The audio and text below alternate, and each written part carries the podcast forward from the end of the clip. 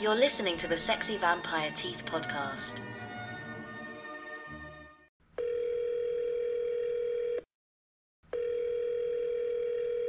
Hey guys, welcome to the Sexy Vampire Teeth podcast, and today it is just me, just Joe. Uh, I don't know why we do the phone ring when it's just one person. I'm not really sure who I'm supposed to be calling. Uh, maybe it's you guys. I don't know. You guys can figure out the uh, the logic in that. Uh, I want to talk about two things.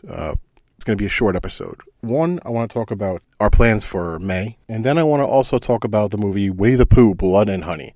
Now, usually when we do a quick bite and it's uh, on a movie, it's something that typically we don't have much to say about, usually. And usually it's a movie that we don't really care for too much, uh, which is the case with this one. Winnie the Pooh Blood and Honey came out uh, this year. So now we're in the month of May. It's the spring.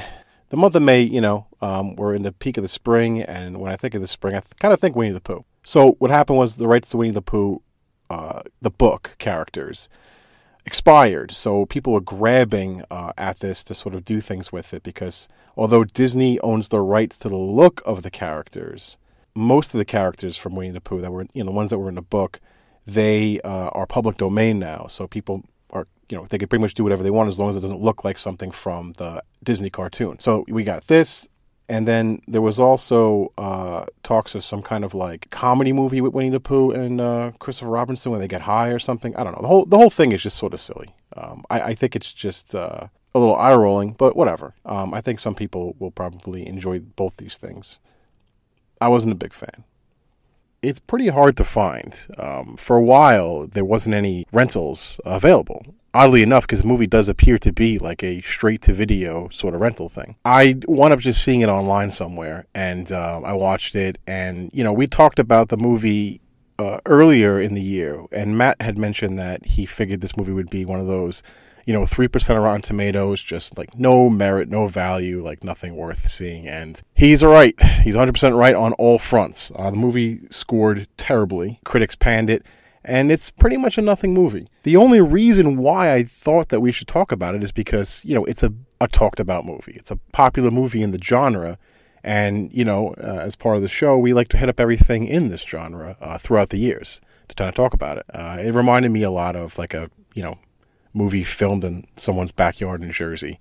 And uh, I was surprised that the characters had, uh, you know, British accents and it was in England, uh, which makes sense, obviously, because of the character. But I guess I didn't pick up on that in the trailer, but uh, yeah, that's that's that's what it was. It was filmed in Sussex, in England.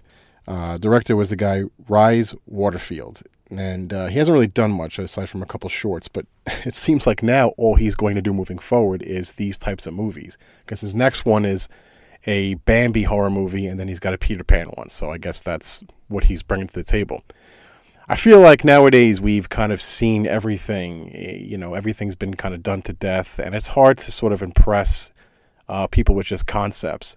This concept was a little bit more out there, and uh, people were interested in it, but it, you know, it didn't really have anything aside from the concept, because the movie itself was pretty pretty boring. Yeah, the special effects were nothing special. Um, the acting was nothing special.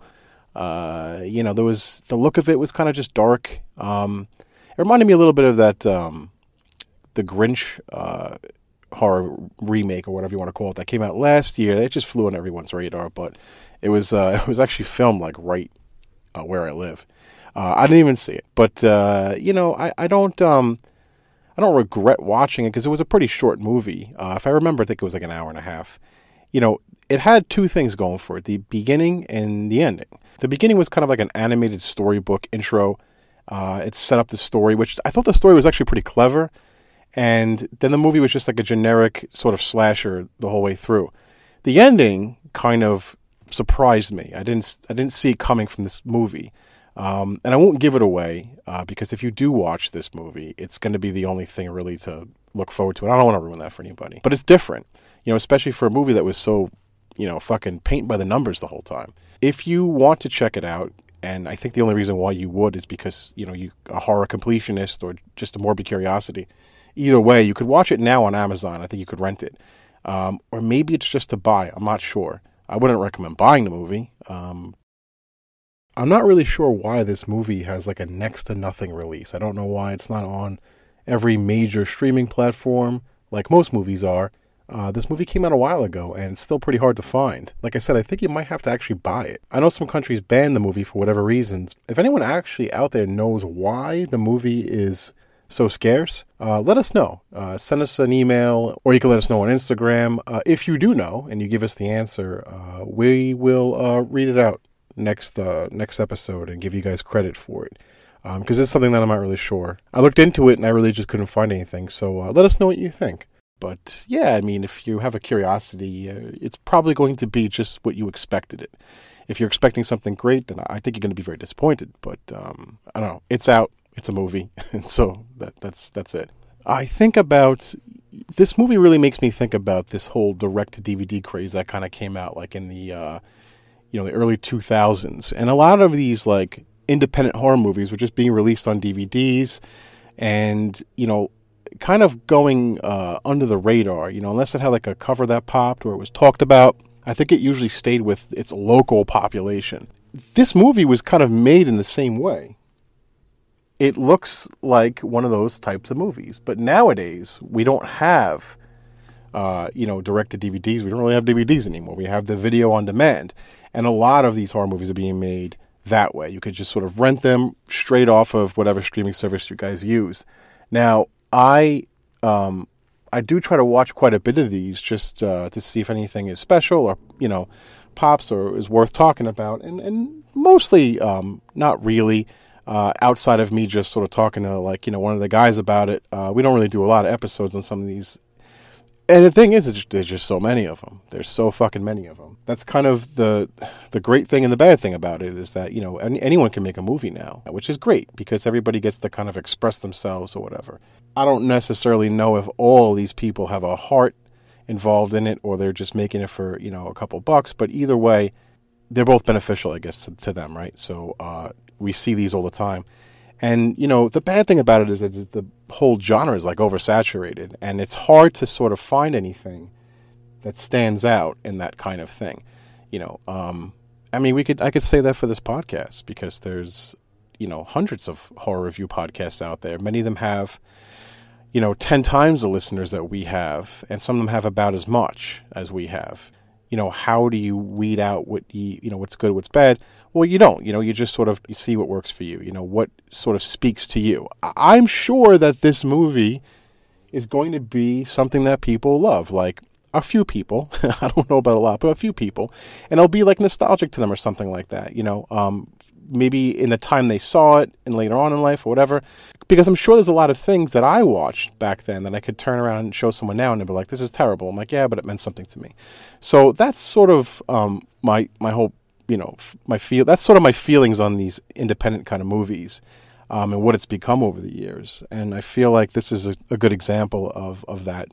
And i think the reason why it stands out is because it had this big gimmick behind it. You know it had this um, attention because of like what it was about. And you know that's always going to help somebody. And that's kind of what you want when you're making something like this. You want to make a scene and you want people to take notice because there's something special about it. But when you have that attention it you know, you're expected to do a lot with it. And I think that's where the movie failed and why people hated it more than they would have if it was just some regular, off the street, you know, direct to DVD or VOD. So that's my feelings on, on, on that.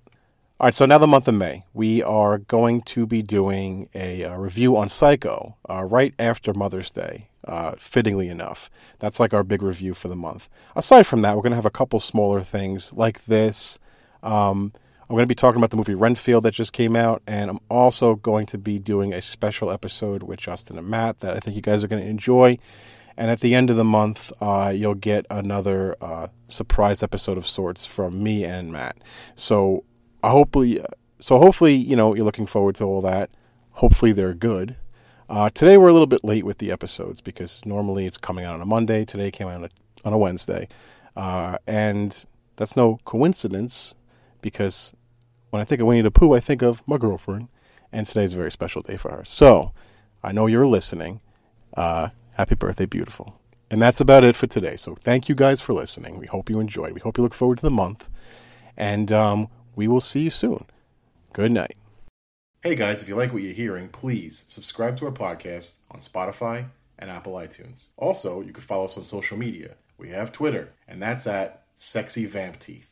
We also have Instagram at the Sexy Vampire Teeth Podcast. So if you guys want updates on the show, please follow us on our social media sites and make sure to tune in every Monday night for a new episode. Thanks for listening, guys, and good night. You've been listening to the Sexy Vampire Teeth podcast.